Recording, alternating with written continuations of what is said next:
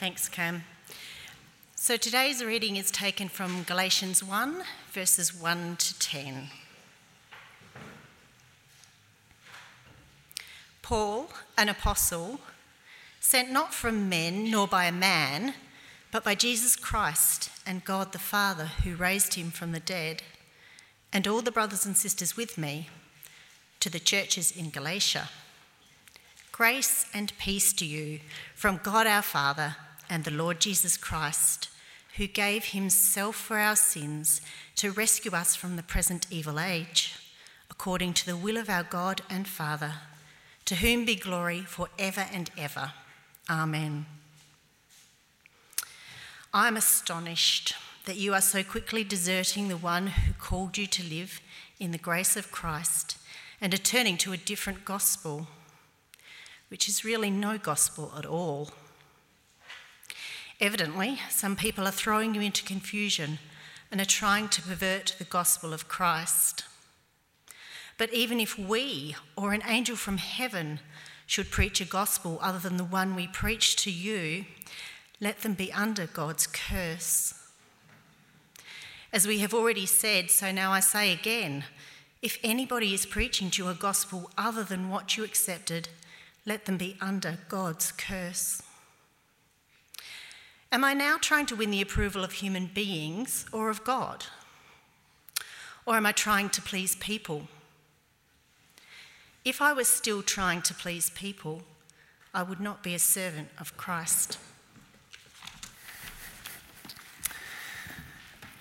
Thank you so much, Lisa. And uh, keep your um, leaflets open. You'll see an outline of the talk, where we're going, and the passage there.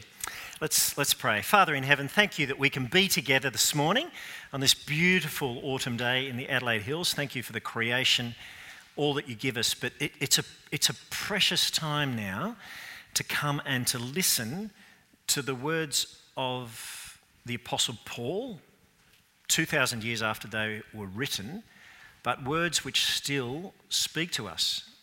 And so we pray, help me to be really clear and help us to love you with our minds, that we can love you with our hearts and understand you better and love you more. In Jesus' name, amen. Okay, when I was a kid growing up, Saturday mornings were spent watching telly and watching Hey Hey It's Saturday, right? And there was that segment in Hey Hey It's Saturday, What Cheeses Me Off, right? And so people would, re- would write into Daryl Somers who'd read out something that cheesed someone's off, and then he and Ossie Ostrich and Red Symons would just sort of make fun of it, trash it, and then they'd laugh it off. There's no laughing off what Paul the Apostle says here. He is really cheesed off. Okay, so he uses language of astonishment at the Galatians deserting God so quickly, and then comes this bit where he places people under a curse literally, let them be anathema, which means may they be handed over to God to be destroyed. Whoa. And just in case we, th- we think he's kidding, he says it again, right? He is really cheesed off.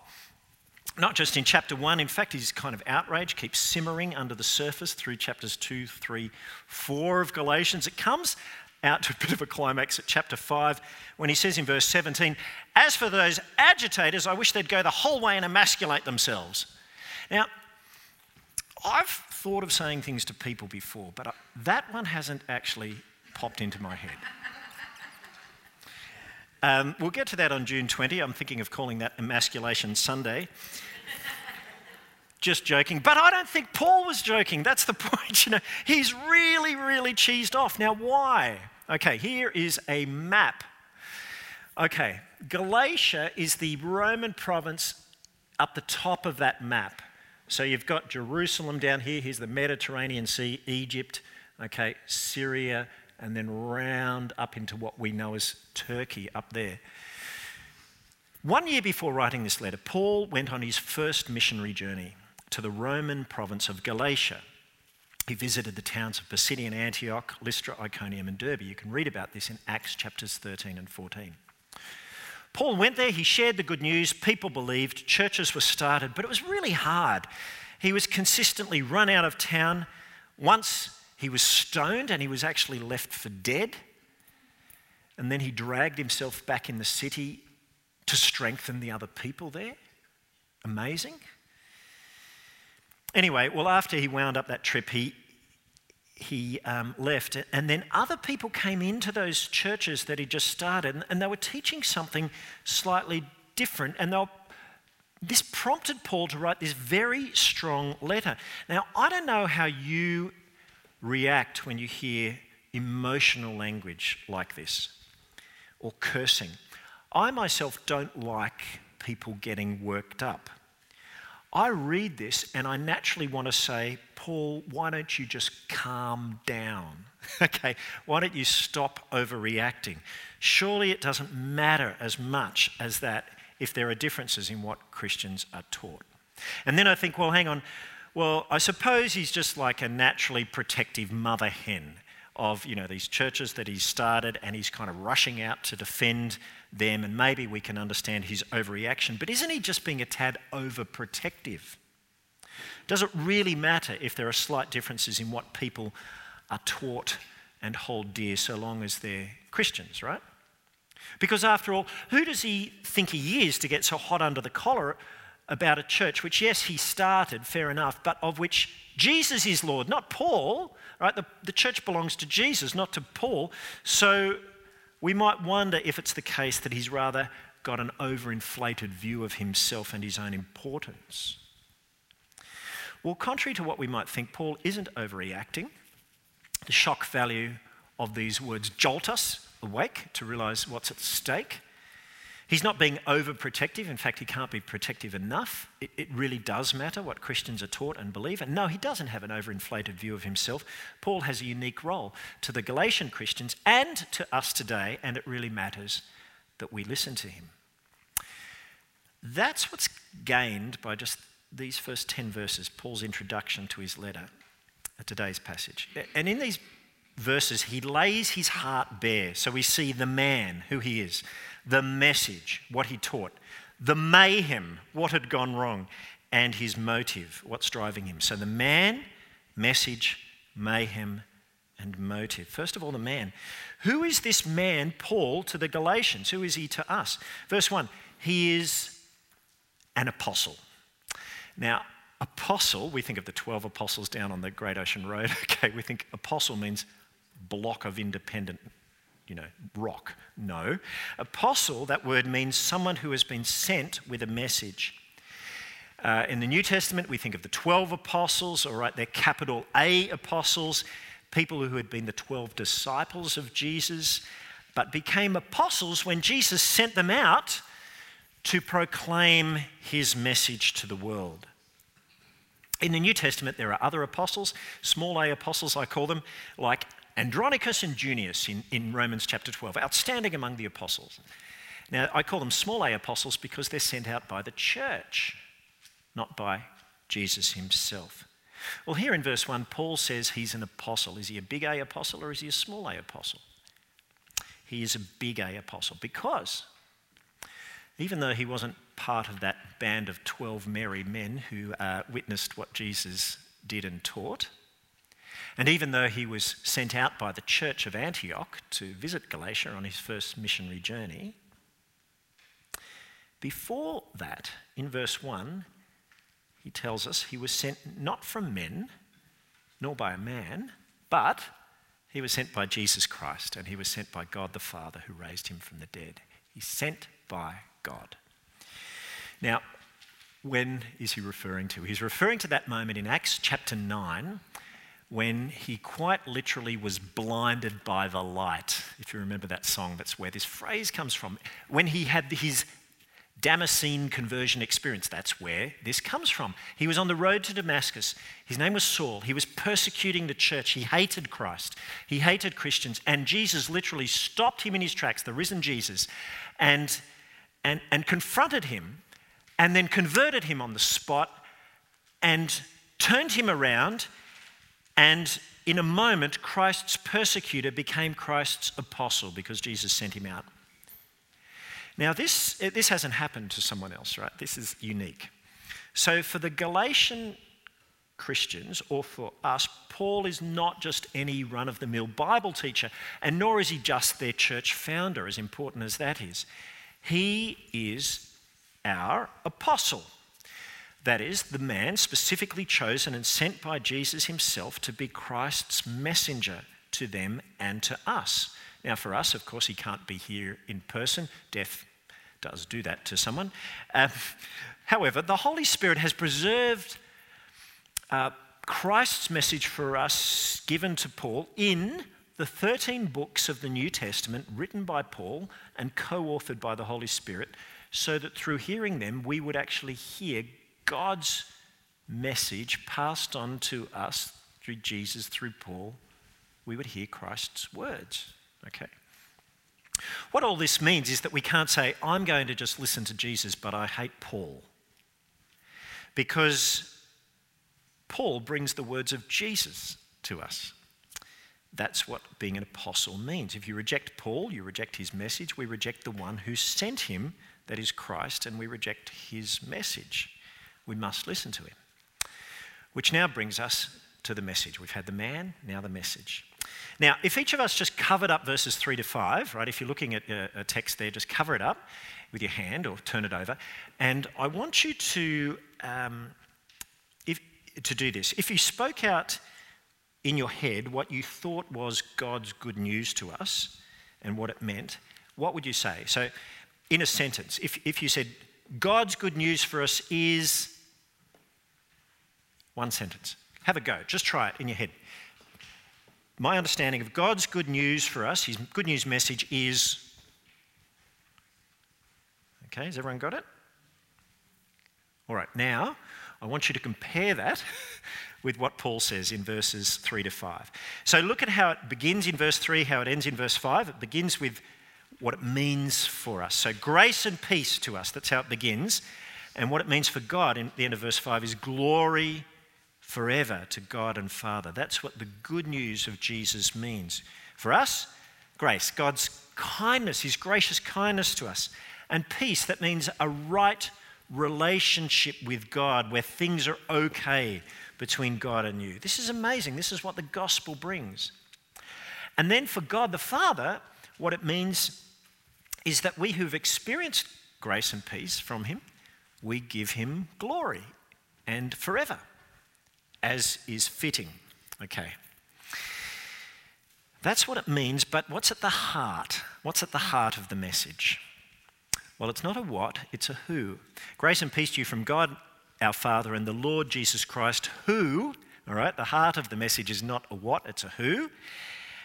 Jesus, that is the human one who lived in Nazareth in real history, real time, real place, who is Lord, the one with all authority, the King of kings, whom everyone will bow the knee to, and Christ, the, the one who was promised by God, the King who would save. The centre of the gospel is not ourselves, but Jesus, Lord and Christ. And then it tells us what he did. It's about who he is and what he did. The Lord Jesus Christ, who gave himself for our sins. Okay? Now, of all the wonderful things that Jesus did, if you wanted to zero in on the most important, it's his death on the cross. His self sacrifice, his giving up of himself um, as our substitutionary sacrifice, right? To die in our place for our sins. That's the core. Why does he do that? What's the purpose? Now, this is different to what I thought when I wrote out my sentence. I would have thought that Paul would have said Jesus gave himself for us to rescue us from sin and death and judgment and hell. But he doesn't. Those things are true, he'll say them elsewhere. But here, to the Galatians, he says, who gave himself for us to rescue us from this present evil age, which we're still in.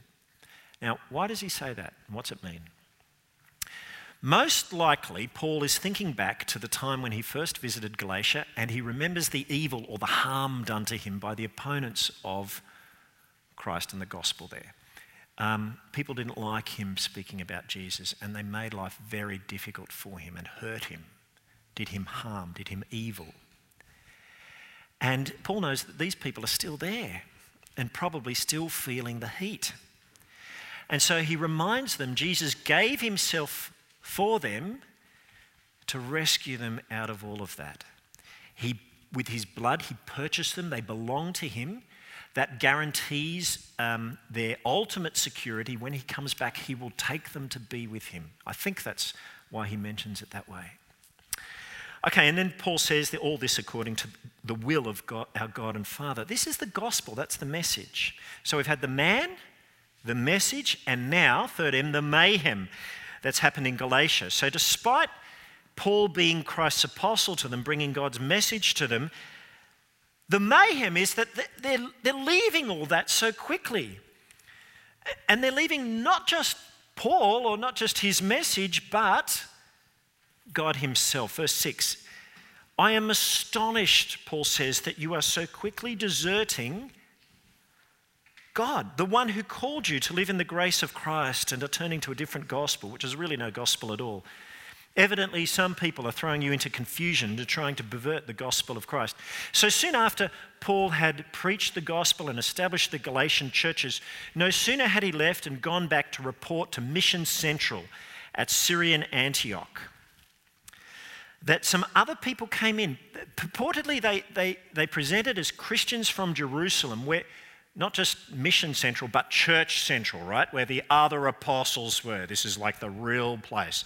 And they come from this place with the sort of perceived authority that that entails. And, and they discredit Paul.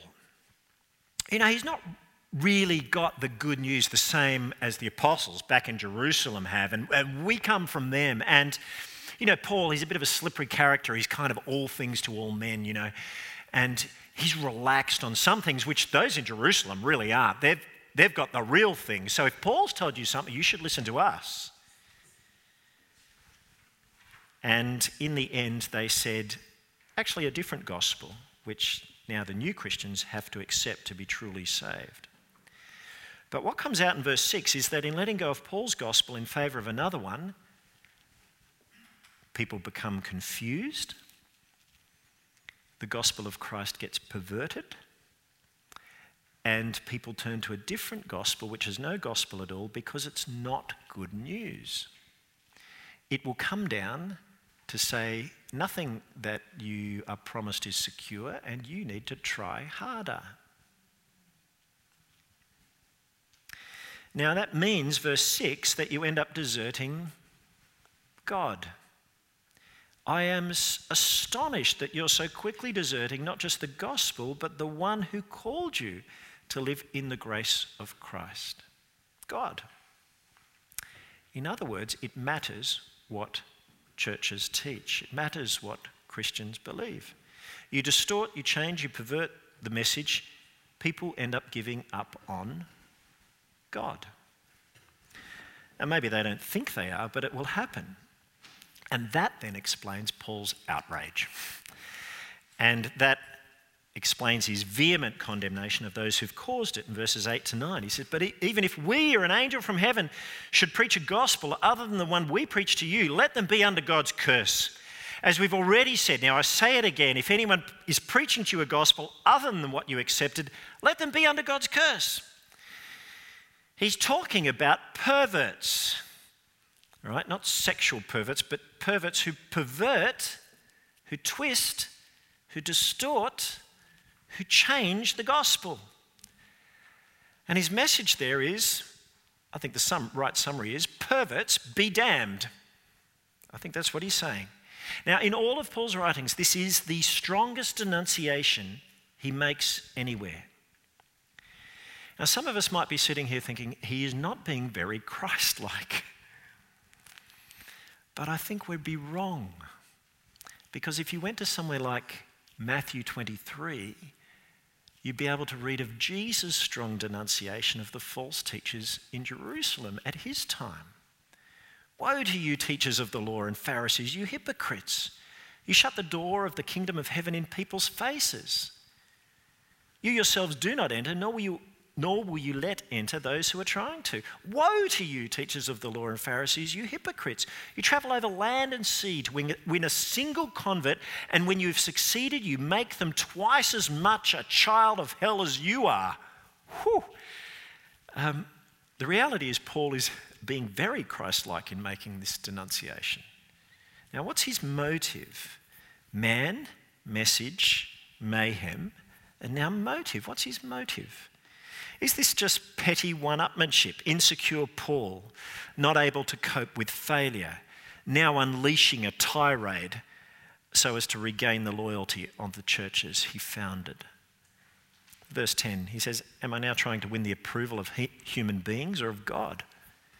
Or am I trying to please people? He's not trying to please people. His motive in writing all this strong, vehement letter is ultimately for Christ's sake. He says, If I'm, I was still trying to please people, I would not be a servant of Christ. So let me sum up. In this introduction, we see Paul as Christ's apostle. Right? He carries the good news God has announced concerning the Lord Jesus Christ and what he's done, given himself for sins to rescue us from this present evil age. And yet, there are false teachers like these, new, these people who, who are doing harm by perverting the gospel, causing new Christians, young in their faith, to question what they've been taught and to let go of the good news, and without them realizing, to leave God. Leave the God who brings them grace and peace. Now, uh, we have a collection of people here from One Off. Welcome, welcome, Matthews clan. Good to have you here. Um, um, you may not be here next week, though you would be welcome, and you can watch on Facebook.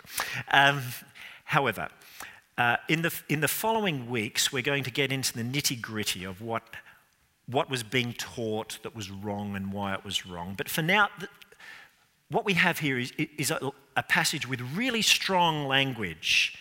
And, and that has to make us ask does it really matter what Christians are taught? You know, within our church, there are many people who teach the Bible, not just me, although I'm doing it right now, but many people. People taught kids' church this morning. There are Bible study group leaders, all right? Um, young adults leaders, youth group leaders. And surrounding us right now in many churches around Adelaide are people who are standing in this position teaching the Bible. And hopefully, people are paying attention and uh, checking what's being taught. But does it really matter if people teach different things? So long as the person teaching them is persuaded that they're true. Because I can bet that everyone who's teaching right at this moment in Adelaide will not have perfect alignment on everything that they're saying. So, does that really matter or not? Well, all truth matters, that's true. But we have to say some teachings, some truths are more important than others. There are secondary non gospel issues where it's possible for Christians to hold a level of respectful disagreement on. Okay? And these are issues which do not impact our salvation. Now, why are we allowed for that to happen? Well, because our unity, what binds believers together, is the gospel. You believe the gospel and you're saved. It's not like in heaven there'll be a different room for Anglicans and Baptists and Presbyterians and, you know, whatever, Pentecost. We'll be there together. We'll be saved by the same gospel truths, right?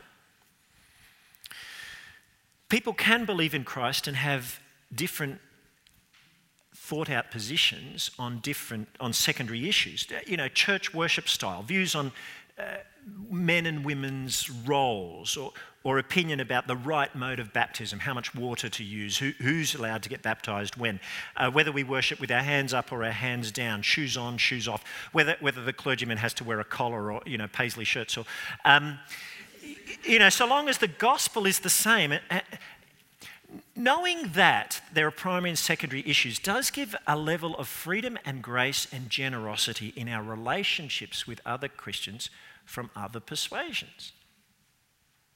Because it's the gospel, not secondary differences, which unite us together. But where the gospel itself is changed, perverted, distorted, That matters because that destroys the basis for our unity and fellowship. And it may rob someone of their salvation. And therefore, we can understand Paul's outrage because what's at stake is people's relationship with God. I recall um, as pastor the conversation of a parent who came to me some years back, speaking to me in tears about what was being taught their teenager by someone in the church of which I was pastor. Now, I'm not telling you how many years back, and I'm deliberately not telling you which church. But as I listened to this parent, and this was the only time they came to see me, um, so it was a very important conversation for them. As I listened and handed them the tissue box, behind the tears there was a smouldering outrage because they saw their teenager being taken along a path which had a veneer of spirituality, which but was in fact quite shallow, and in the end wasn't grounding them in the gospel. Now, um, were those tears, the, that outrage, justified? Well, yes, because not long after that, that teenager left church. That person is now no longer a teenager, and so far as I know, would not call themselves a Christian. They have no relationship with God that they speak of. Now, of course, situations are complex. There were other factors involved. But the modelling and the teaching they were getting was a pretty big part. It actually matters what Christians are taught. So we need to be really clear on what the gospel is and how it can be distorted. Um, the sales channels on television, I think, teach us really well on this. You know, those when you're flicking through the telly and there, you come across those weird channels that are only there to sell you the latest product, right? Um, okay, learn from them. The gospel is distorted when you hear the words, but wait, there's more, okay? Belief in Jesus is good, but more is available. More blessings, health, wealth, power, spiritual um, height, insight, prophecy, riches in heaven. Do not believe it. Okay, in Christ, Ephesians 1 says we have every spiritual blessing already in Him. We have our Father's favor, a staggering thing. We have the fellowship of the Spirit and all the assurance that brings. We have eternal life. We have the promise of resurrection. We will inherit the universe, right? You cannot add to that. Okay? So when you get a Mormon knocking on the door and saying, Oh, accept our message and you can inherit a planet, politely you can go and tell them to rack off.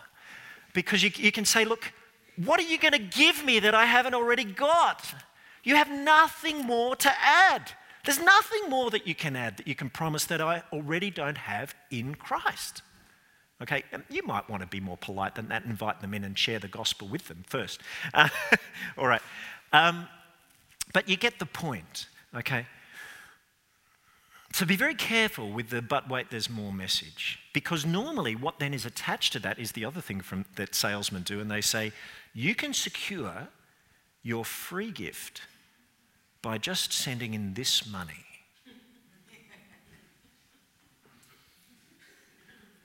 oh, okay. Um, by doing, by praying in this way, by um, jumping through a religious hoop, by speaking in tongues, by obeying these laws, by reading this book, by doing these seven steps. Now, anyone who says that they can add to what Christ has already given us is dodgy and a complete phony. And anyone who says you can secure your free gift by doing these things, they have departed from grace.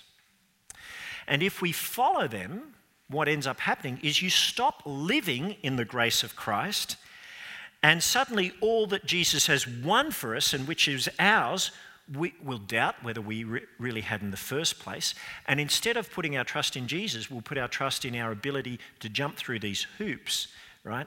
And suddenly we will find ourselves not having fellowship with God and God feeling like He's a long, long way away. Now, will we encounter such people? Almost certainly.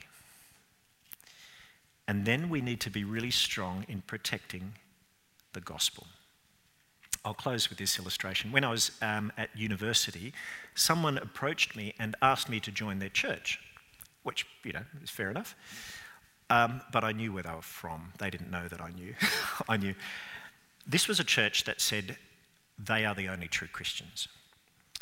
And if I joined their church, then I would become one of the only true Christians. And they didn't tell me, they were a bit cagey about where they were from, but I knew. Anyway, so I thanked them for their offer, but I said, Look, thank you, but I'm already part of a Christ centered, grace based church with Jesus at the heart, and I was actively involved in serving there. Now, at which point I would have expected them to encourage me to keep going on in that church, right? But they didn't. They kept pressuring me to come to theirs, to leave mine. And I said, That's strange. If you believe the same gospel message that I do, I would have thought that if my church was teaching it, that you would have encouraged me to stay in that church. And then at that point, the conversation suddenly changed. And they said, You're so proud.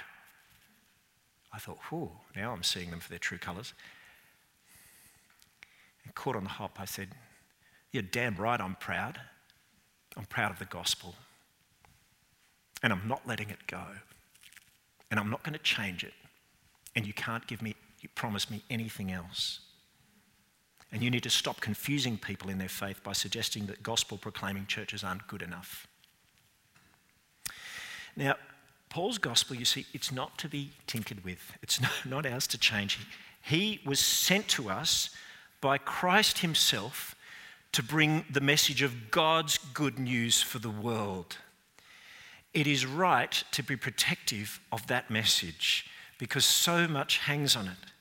The grace and the peace that we've received from God or which you can enter into by believing in Jesus. And also the glory of God. You believe a false gospel, you won't give glory to God, you'll give glory to yourself. Look at, look at me, how wonderful I am. Look at my track mark of obedience. Look at how I'm better than other people. That's eyes down, not eyes up. A false gospel rips that away we need to be protective, just as Paul was. Father in heaven, please teach us through this letter of Galatians and please give us great clarity because if we're not clear, we'll be fuzzy. And if we're fuzzy, that might be dangerous. So we pray that you'd, uh, just over the next few months, you'd impress upon us, you'd give us clarity on what Jesus has done, why it's important to hang on to that message so clearly, and also how to defend ourselves and others. Please, for this church, please guard us. Please, for everyone here, guard us in the clarity of our thought and also our trust in Jesus and all that He has won for us. In Jesus' name, Amen.